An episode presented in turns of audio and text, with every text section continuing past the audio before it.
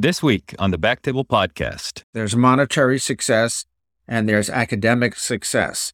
So I think it's somewhat of a challenge to do both 100%, but you can do it. I mean, you can be very busy clinically and productive clinically, and at the same time, be very productive academically. But you've got to, at some point, I think, move away from the basic research lab into the clinical research environment I don't see how you can go back to the lab, dabble around, and then come back and see patients. I mean, it's just, I think starting out, you can do it for a couple years, but I, I don't know how you continue doing it as the years go by.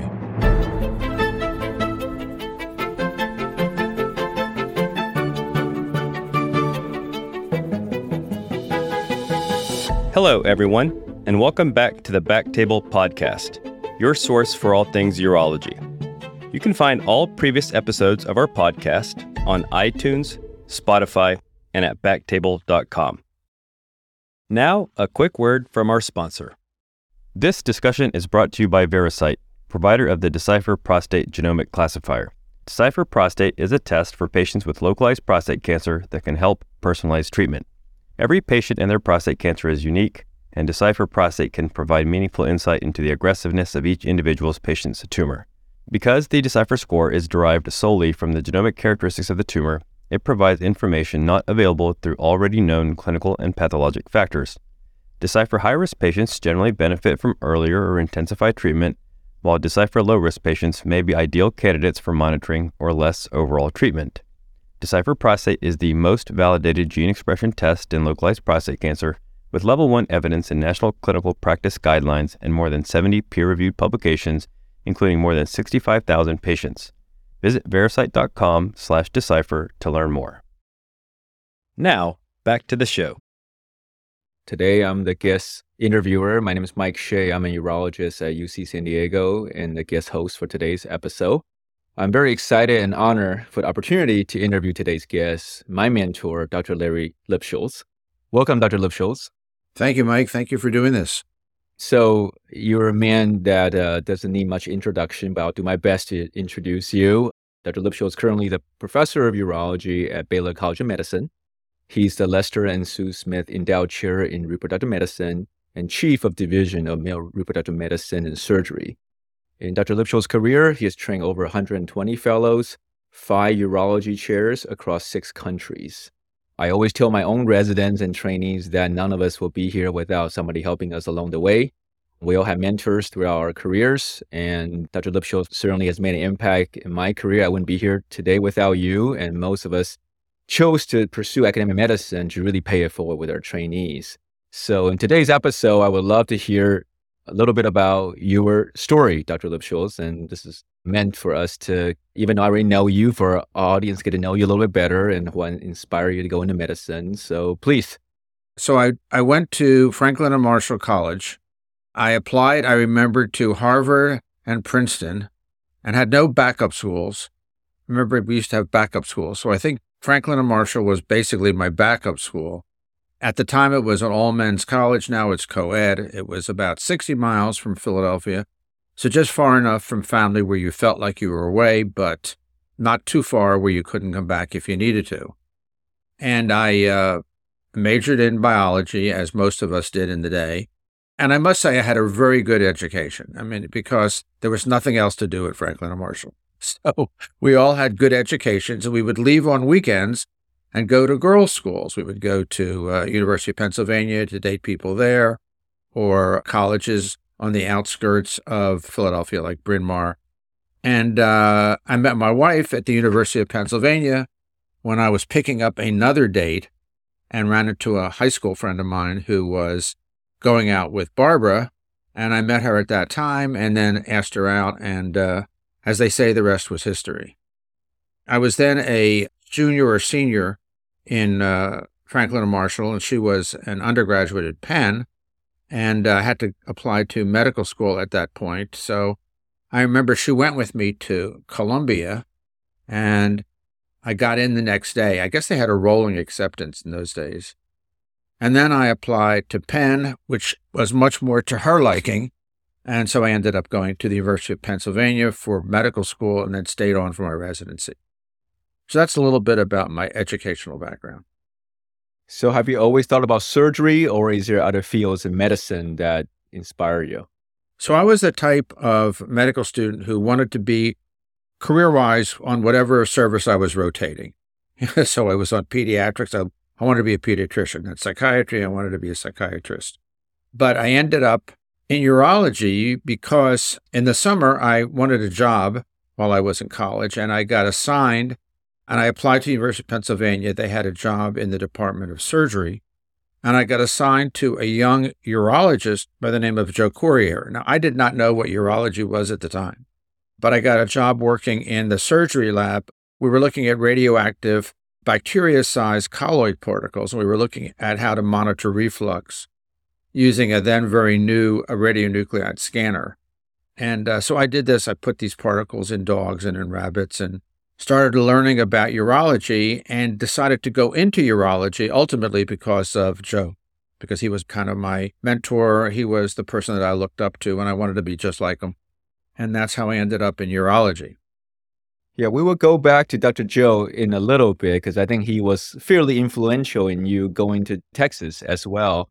So I read somewhere that you got inspired into male infertility based on your experience at UPenn, right? Kind of. No, that's true, but it wasn't in urology. I was an intern rotating on OBGYN, and uh, that we would have grand rounds the way we do now in all our specialties. And they had a grand rounds with a PhD from New York. Uh, his name was Dr. MacLeod, whose area of interest was sperm.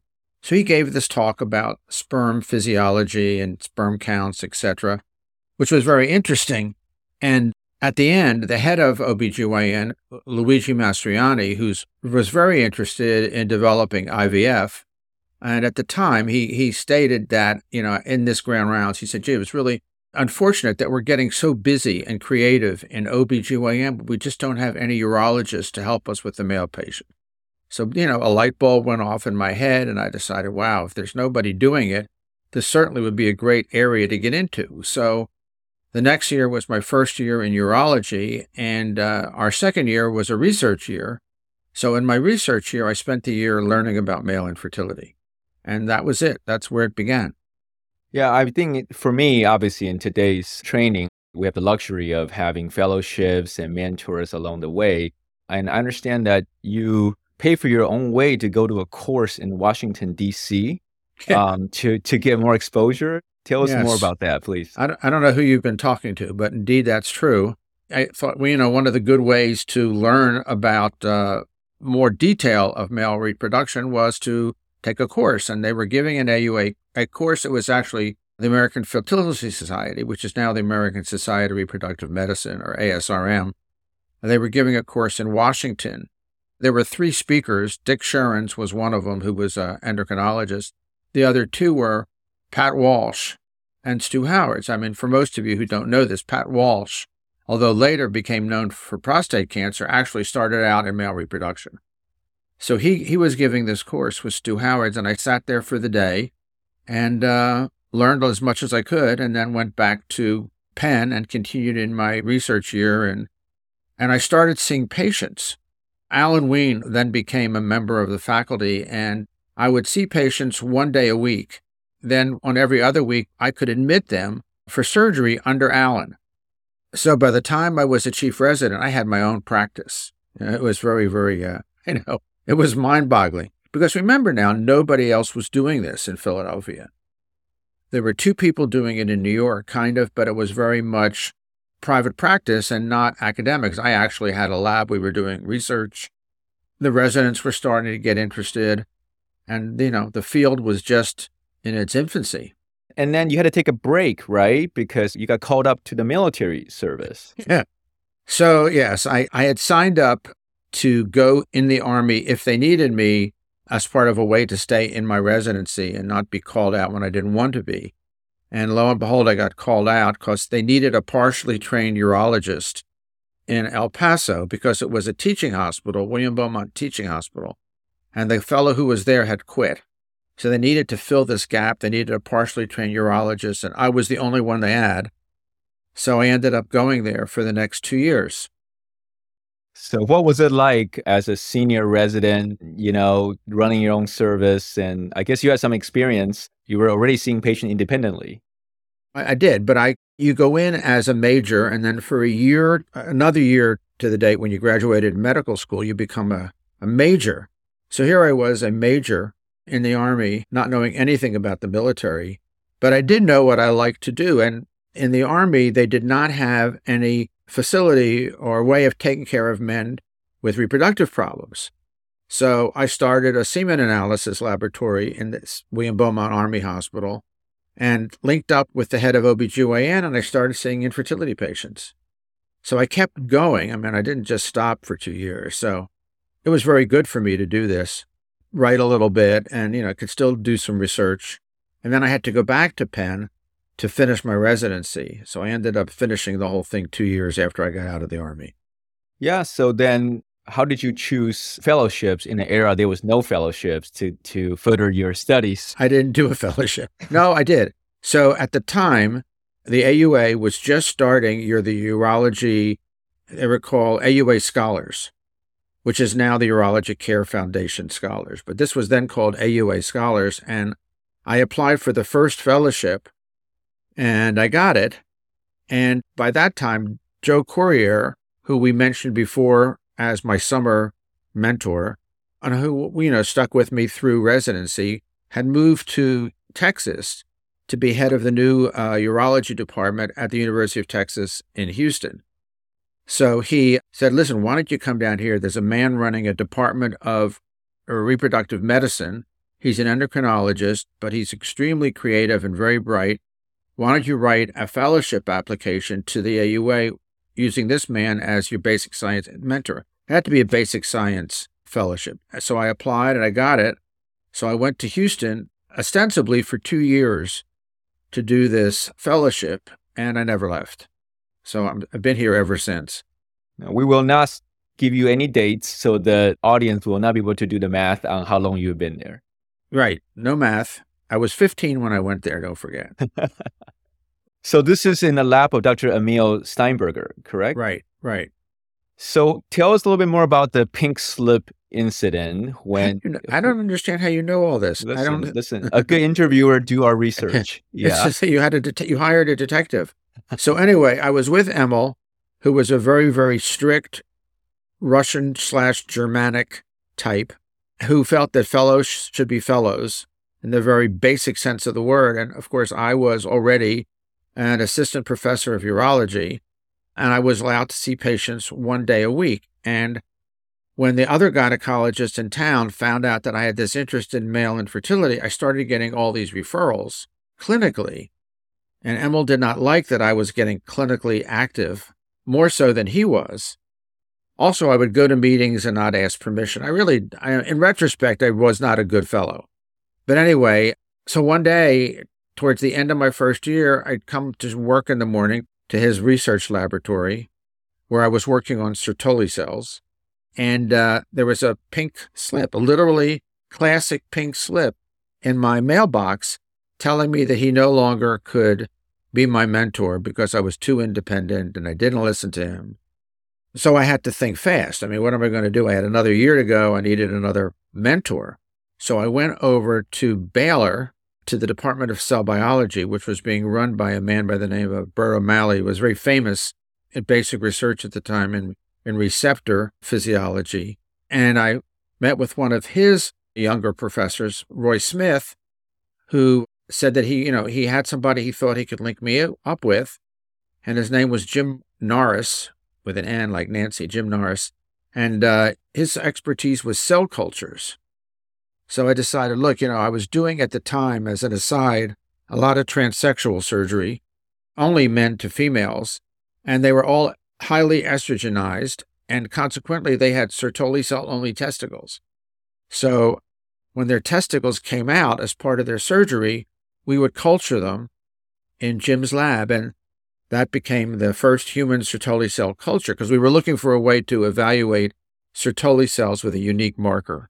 And we went on to publish this, et cetera, et cetera. And uh, it was a great time for me because I got my first taste of Baylor medicine of a private university. And a couple of years later, when I had become maximally promoted at UT, Joe said, if you want to go to Baylor, no hard feelings, might be a good move for you. And they wanted me at Baylor, so I went over to Baylor with Gene Carlton. Yeah, going back to your fellowship, I think a lot of us, you know, you're the first AUA scholar. You know, we really want to promote physician scientists, take it from bench to bedside, you know, translational research. But as you see, it's really hard to do both jobs well. What do you see as some of the lesson learned from your fellowship experience trying to balance a basic science research project along with a busy clinical practice? Yeah, well, I mean, I think what you have to do is come up with a weekly schedule that's going to work for you and your department. And mine was basically, you know, two days in the lab, three days seeing patients. And then, you know, I, did, I did I get funded. I did get a, a, a research technician who was quite good. And, you know, that makes it doable. And for those fellows who came here, of which there have been many, and did a two year basic research fellowship, they would spend four days in the lab and one day with me. But they were here for two years. So it did work out well. And all of our future department chairmen were those who did these two year fellowships, interesting enough. Yeah, so um, let's go back a little bit to Dr. Joe Corriere um, when you were at UT. You guys did a lot of trailblazing stuff in the state of Texas, transgender surgery, vasovasostomy. So tell us a little bit, what was it like when you guys were doing those surgery? What were the environment like? Well, it was very supportive because everybody was so interested in what we were doing because nobody else was doing it. And certainly that included the transgender surgery. I guess was kind of groundbreaking because we did 70 of them before we kind of slowed down and did it only once in a while. But we did every month we did one. We got, you know, very good at it. it. The way it worked was when I got here, Joe had done one. And he said, Look, you know, I don't want to do these anymore. Why don't you start doing them? So, you know, the next one that came along, we got out this textbook that had somebody's procedure in it, looked at the procedure, how they did it, and then kind of adapted it as the months went by to a one that worked for us, but it was kind of feel as you go. And the same thing, interestingly enough, was for vasovasostomies because Joe had one to do, and he came to me and said, "Listen, I have, I'm supposed to do this vasectomy reversal. I don't know how to do it. Will you do it?" I said, "Sure, I'll do it." You know. So I got my resident, and we um, read a chapter which was available on a uh, microscopic technique and uh, actually, the first one we did was non microscopic. The first one was with loops. We then progressed into using the microscope because it was so much easier. But uh, the first one worked very well. I mean, I still see the woman who husband I operated on. Oh, wow. Uh, she still comes to visit. I know. It's amazing, right? Well, it wasn't that long ago, Mike. of course, just last last year, last year. so yeah, so if the loop was working so well, obviously what prompts you to pursue microscopic approach? And it is still parts of the country today, people are still doing what we consider microsurgery procedures in using loops, right? Well, you know, once you use a loop and you start doing these procedures, you realize it's extremely uncomfortable because you have to keep your head rigid so that you don't go in and out of your focal length. I decided I wanted to try a microscope and I did, and I thought it was easier. So I just started using the microscope, but you know, it was teaching yourself as you went because there wasn't any way to learn it. There was nobody teaching it. So you kind of self taught and then you taught others. And kind of that's how the whole thing got started. Obviously, then you move on from UT to Baylor. Was it a tough decision to move with having Dr. Corriere there, you know, as your mentor, and then you had to move on? Or what was it like to move across town? Well, I mean, at the time, I was very friendly with Peter Scardino. And Peter Scardino had come to Baylor from UCLA, and we were friends, and we played tennis together. And so he talked me into considering moving over. And then Joe said, sure, why not? I mean, you know, you've done a lot here, but you've been here, and, you know, time to see some other places. And the two schools had a very good relationship. But my first fellow was actually while I was at the University of Texas.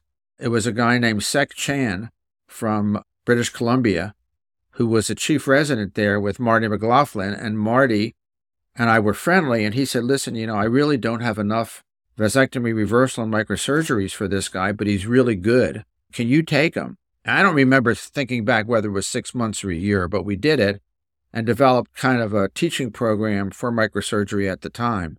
And then Sec went on to practice in California, and then we started yearly fellowships after that.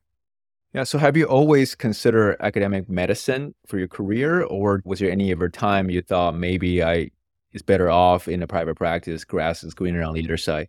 That's a good question because, in all honesty, I never planned anything. I was a very poor planner. So the fact that Joe Corriere said, Why don't you come down here and do the AUA Scholar? And then I stayed on were things that happened. They weren't things that I planned. It wasn't like a big career choice. I just did it, kind of like the train was moving and I just got on the train. And I ended up in Texas. I ended up doing research. I ended up getting the AUA Scholar. And then when I moved to Baylor, it was just kind of a natural movement. It was the same medical center. It wasn't, I didn't move my house. It was very comfortable. The people were very, uh, you know, nice and supportive. And so I didn't plan, well, I'm going to do this and I'm going to make this move. And I know I deal with a lot of fellows who are planning what are they going to do next year, where they're going to go. And I just didn't plan much. I was very fortunate in that the decisions that were kind of made for me and with me were the right decisions for me. So, in terms of did I ever think about going private, I just didn't think about it. But you must realize, having been here in Texas, that what we do is really private practice. Yeah, it's I think what I learned a lot in my fellowship with you is how to be efficient, is how to deliver the best quality, and all these things translates both in private practice and in academic setting, right? And I think what are your thoughts? Obviously, you've been academic for a long time. We've gone from a salary model to an RVU model and productivities. And like you said, it's really not that different what we do to be successful in academic setting. Well, I mean, it, it depends how you want to define success. There's monetary success and there's academic success. So I think it's somewhat of a challenge to do both 100%, but you can do it. I mean, you can be very busy clinically and productive clinically, and at the same time, be very productive academically. But you've got to, at some point, I think, move away from the basic research lab into the clinical research environment because you can't I don't see how you can go back to the lab, dabble around, and then come back and see patients. I mean, it's just, I think starting out, you can do it for a couple years, but I, I don't know how you continue doing it as the years go by. So you have to redefine your academic goals.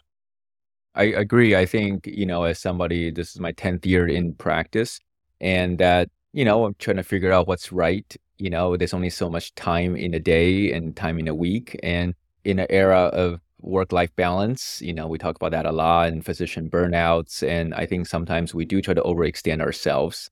How do you set the goals that you want to do at early, mid career, and even at this phase of your career?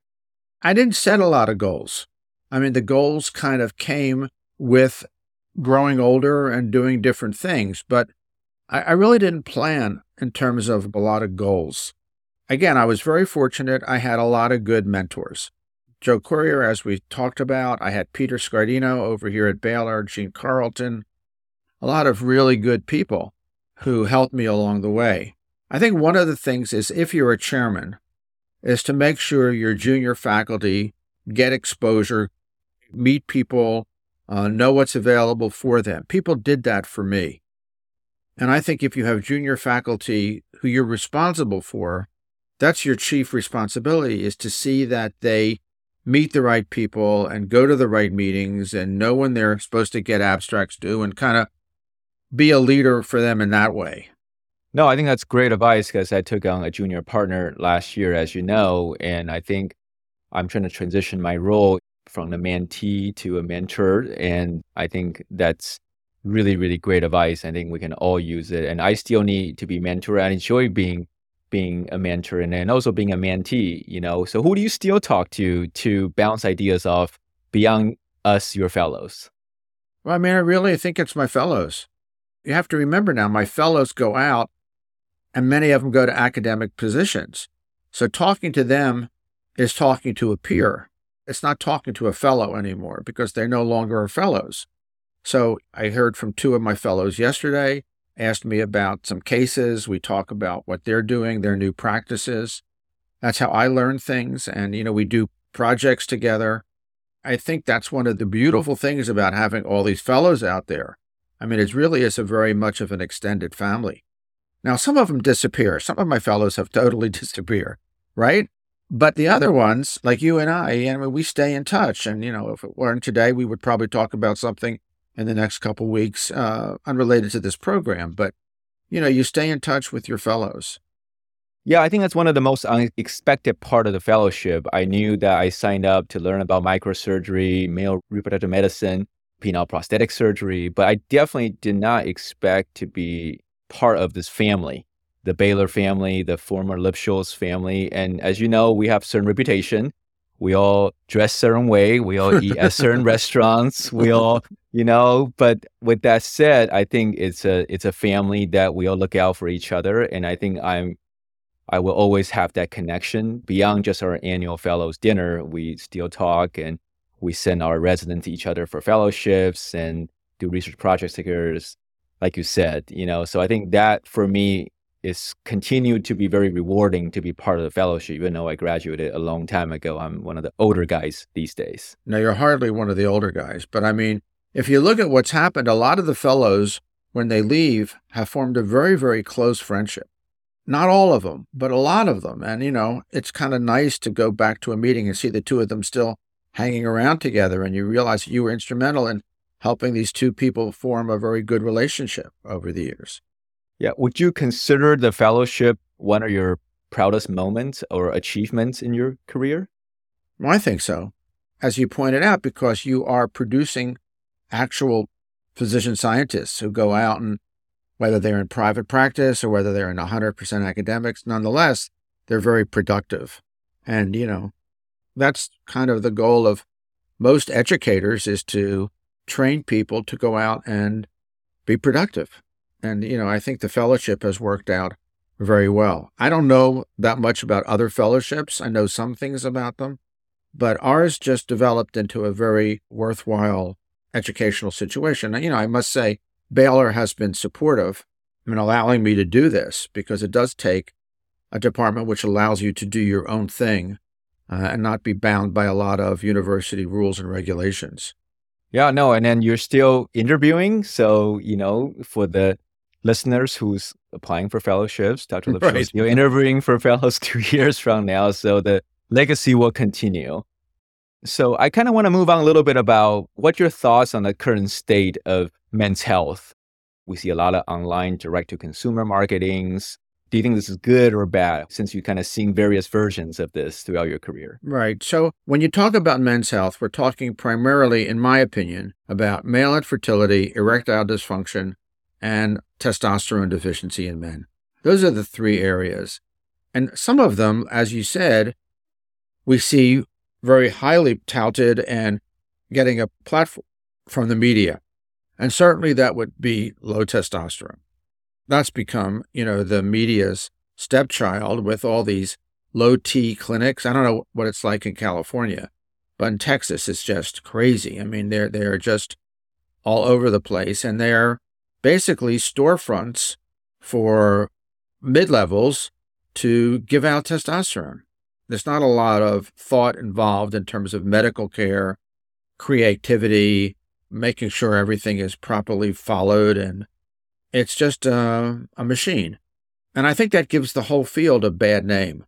When you ask what do I think of it, I don't like it. I mean, you know, I just, I just think it's it's people getting into medicine for the purpose of making money and not taking care of people. That I think's gotten a bad direction from the media.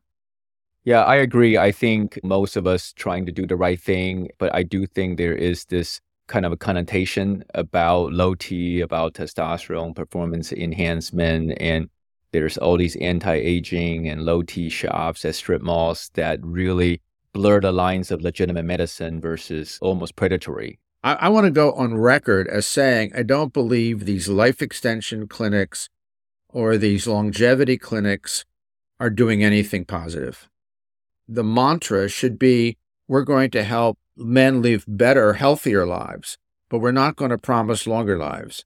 Because if it's not in your genes, it's not in your genes. You know, I don't care what you do. No, seriously, I mean, one of my uh, colleagues sent me an article about a 45 year old man from, surprise, surprise, California, who is spending multiple millions a year from his startup company that he made a fortune with in trying to prolong his life. He's got 25 doctors who work for him, either part time or full time, developing these things to help him live longer. And you know, if his grandfather died when he was 70 or 50, this man does not have much of a chance of going a whole lot longer. He's not going to hear this, but I mean, if somebody knows him, tell him to save his money, give it to academic institutions. Totally. Right? Totally agree. A hundred percent. We can we're always looking for philanthropy. Exactly. So that's my take on low T. But I, I do think that testosterone is a very, very important medicine. And I think in years we're going to be using it to actually treat problems and not just use it as a so called therapy to make your testosterone normal.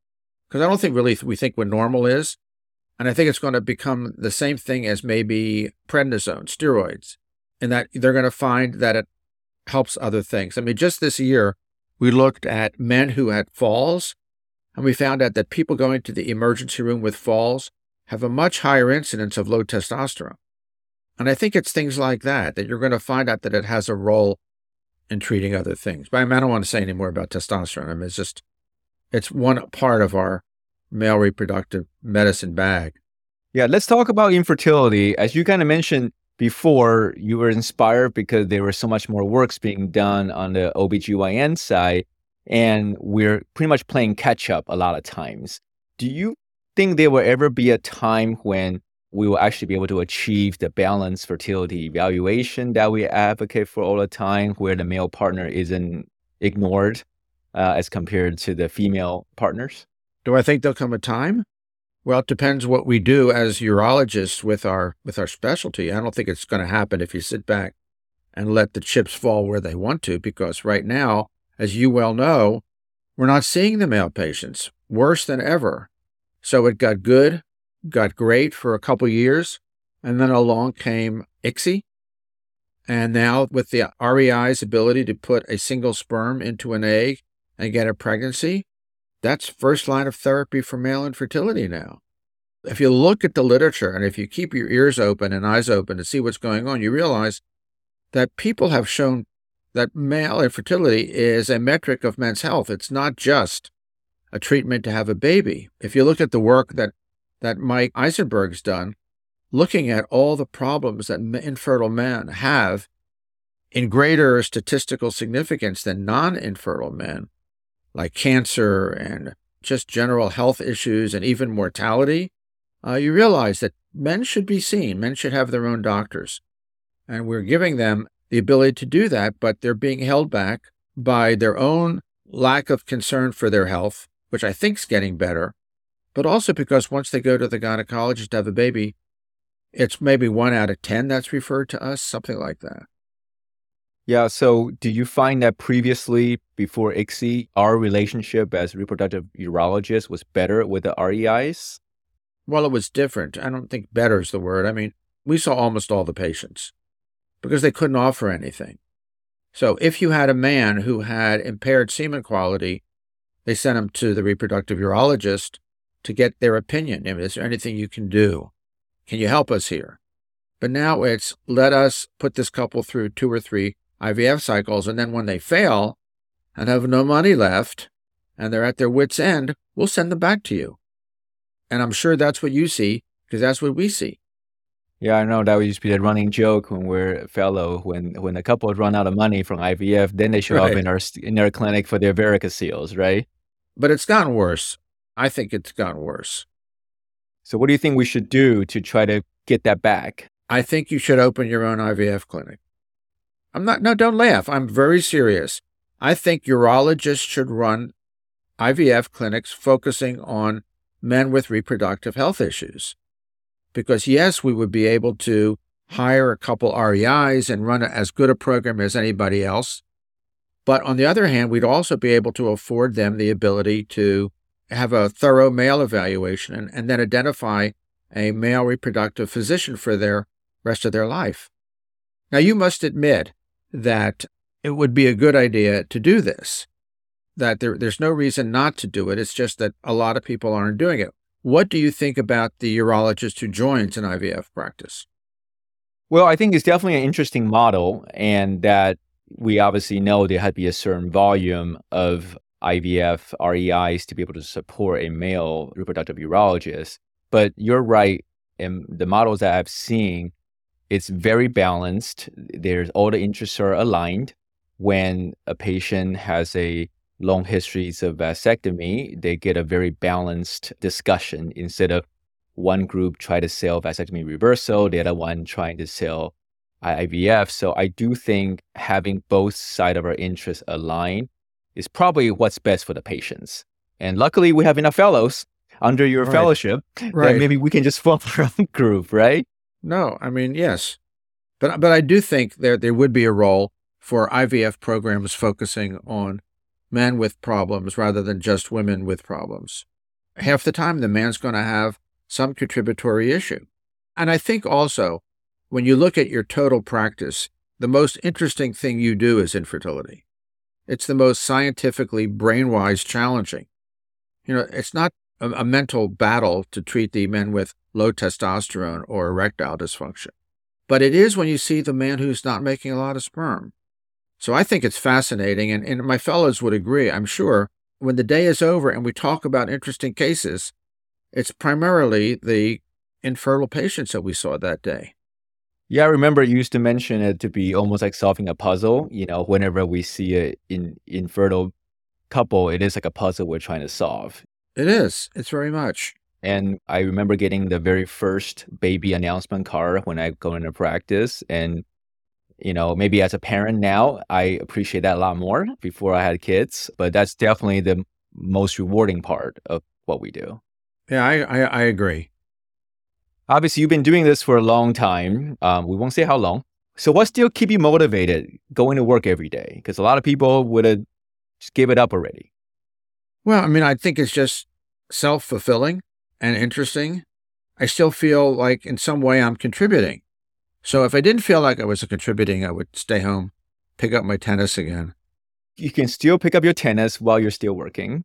I don't think they're mutually exclusive. And obviously, as you can see, sometimes the attitude to our healthcare or our profession is sometimes at all time low. So, what are some of the things that you're still optimistic about our field for the future? Well, I'm optimistic that there's really smart guys still going into it. Every year, we get really good applicants. Probably the smarter guys in the class and the residency programs often. And I don't do just in infertility. You know, you well know. I mean, we do erectile dysfunction. We we like doing prosthetics. We have our patients develop other problems. I think the one thing you can't forget is that if you have a large group of male patients, they are going to get BPH. Uh, they are going to get issues. They are going to get stone disease. And we tend to treat our own patients to some degree. You know, we, we refer, I've got a, a multi specialty group here. So obviously, we refer anything that's beyond our level out but I still think it helps to to keep your hand in the general urologic uh, arena. But don't forget, we've all gone through many years of medical school, many years of residency. So to end up being doctors who just prescribe testosterone or who just do prosthetics, I think is a little narrow. So I think you should always think about doing what's interesting to you and uh, just keeping abreast of the latest progress in all in all the fields of urology that you can. I definitely agree. We have a lot of smart people going into it. Today's match day. Every year when we look at the applicants, it's very difficult for me to screen them since they all have better board scores and better more publications and more anything than I ever did. So it's humiliating. I, def- I definitely think the future is very bright for us. Yeah. Um, what are some of the threats that you think that might be coming our way as urologists that we should be looking out for? We should prepare ourselves for. Oh, I don't know. I don't think there's threats. I mean, I think your practice will change as your environment changes and as biotech becomes more and more sophisticated. The idea would be to embrace all the new things that are on the horizon rather than avoid them and bury your head in the sand. My fellows are the ones that have to come to my aid 10 times a day with my computer, but I mean, I, I still want to use it. But I think that the, the biotech industry is going to be bigger and bigger, and you have to understand what's going on and incorporate that into your practice. I'm very excited right now about epigenetics. We're working with a group in Salt Lake on developing new tests for epigenetics and new ways to identify the patient who's going to or is not going to have sperm in the testis in an azoospermic patient using epigenetics. And I think this is extremely exciting. Again, it's it's the new science of what we're going to be focusing. Yeah, I think one of the things that I admire most about you is that we're always seem to be at the cutting edge of a lot of breakthroughs and that I think that's one of the most exciting part of being academic medicine is that people come to us with their ideas and their inventions and they want our thoughts they want us to be involved and i think that's one of the luxuries of being academic medicine. We get that almost the first exposure to these new technology and like you said the key is to be open-minded is to be flexible is willing to welcome new ideas not blow off. You know this is how i always do things and i don't need your new whatever. So despite your technological inefficiencies. I think you're always welcome and embrace new technology. I remember getting your first Apple laptop and and it took a while for us to get it set up, but now you know how to use it, right? Yes, yes. It's interesting, you know, now I'm in in almost in your shoes with trainees and we tell them stories, but it's definitely Do you tell them stories about me? You know, only good ones. only good ones. yeah. So and I I don't think we can move forward without knowing a little bit of where we came from and what was it like previously. So part of the purpose of the podcast is to get to hear your stories and what was it like. And I'm sure the people are going to listen to this 100 years from now and say, oh my God, they use a microscope to find sperm. And today we can just do a cheek swab and, and use stem cells and now we have a baby, you know? Yeah, so, spit on a slide. what are your thoughts about stem cells? I mean, I think they're going to be really important in the future. I think people are rushing to use them now for things they shouldn't be using them for and uh, spending an awful lot of money for these quick cures. And, you know, there's no such thing as a quick cure. But I do think they're going to be important. I do think they make sense in certain circumstances, but in a lot of circumstances, they don't yet make sense. But I, I think they will with time. But they're here to stay. I mean, I think it's very important. Yeah, speaking of new technology, recently I was approached to do whole organ preservation. And the idea is that they have done some models of freezing the entire ovary as a fertility preservation approach, such as a cancer patient. And that by the time they're done with chemotherapy, they can transplant, do the autologous transplant of the ovaries back to a woman's body where they can enable them to be able to potentially conceive naturally. And their, the idea is that maybe we can do similar things with testis. We can potentially preserve the entire testis instead of you and I save their sperm, save their testicular tissue, where they have to employ assisted reproductive technology in the future. If we can potentially preserve their entire testis and that through auto transplant, they can potentially conceive naturally. What are your thoughts about testicular transplant? Well, I mean, you know, you'd have to have certain unique situations when it even makes sense. But I know there's been studies with ovaries when they freeze them and take them back, they don't necessarily have to put the ovaries back in their original position. They could use slices and put it under the skin and get egg maturation and extract the egg that way. And I would think with testicles, you don't have to transplant the whole testicle. You have to find a place to put it. But it's different because you know, the egg is one egg a month, and you extract it and stimulate it, and it goes on, and you can you can utilize it in vitro. But with sperm, I mean, you need millions of sperm unless you're going to just always use ICSI, which you have to do for a lot of the frozen samples anyway. So, I mean, I, I think that transplanting frozen testicular tissue in the future is not unrealistic or unthinkable. Yeah, I mean, I think these are all some of the scientific breakthrough or ideas that people are proposing, and we obviously want to keep pushing the boundary to advance the field. Right. I, I especially think for children who are going to have to have chemotherapy for preserving, you know, this young testicular tissue and being able to mature it in vitro is something ultimately we'll be able to do. There's people working on it. Yeah. So I think in the end, once the urology part is over, what do you think you want to be doing? Probably traveling because I've taken a lot of time on my practice, uh, but it is somewhat confining in that, you know, you only tend to go to places where you're having meetings because you have to go to, you know, a fair number of meetings. And these places geographically are predetermined for you. So there's lots of places I've never been where I'd like to go. I don't think I'll ever be 100% retired, but certainly significantly retired so that I'll be able to still do things that stimulate me intellectually, but don't require a full time commitment. Have you ever thought about if you were not a urologist or a famous urologist, uh, what would you do as an alternate profession? An alternate profession? Maybe, I don't know, own a restaurant, something like that. With only healthy food, the prepackaged meals that you eat every no, day. No, no, no, no, no. No, good food, something like that. Yeah, I heard an analogy of why surgeons like to cook because we like to work with knives, we like to work with our hands, and we like to eat. We like to eat because we're always hungry. well, I want to take a quote from one of our favorite interviewer, Howard Stern. You know, you said it all, you've done it all, and you have seen it all. And I want to thank you for being generous with your time and share your stories with us. And I know that at least to me and all, all your fellows, we're forever grateful for what you have done for us. And thank you for establishing the fellowship and the legacy and the family that we all created. Yeah, and thank you for taking the time to talk to me for this this hour. It was very nice. I enjoyed it. Let's stay in touch. Of course, of course.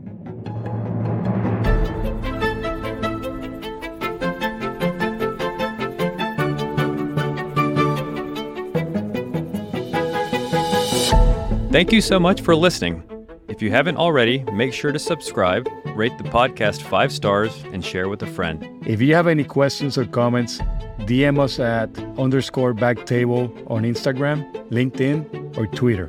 Backtable is hosted by Aditya Bagrodia and Jose Silva. Our audio team is led by Kieran Gannon with support from Josh McWhirter, Aaron Bowles, Nick Shellcross, and Ness Smith Savadoff. Design and digital marketing led by Brian Schmitz, with support from Devante Delbrun.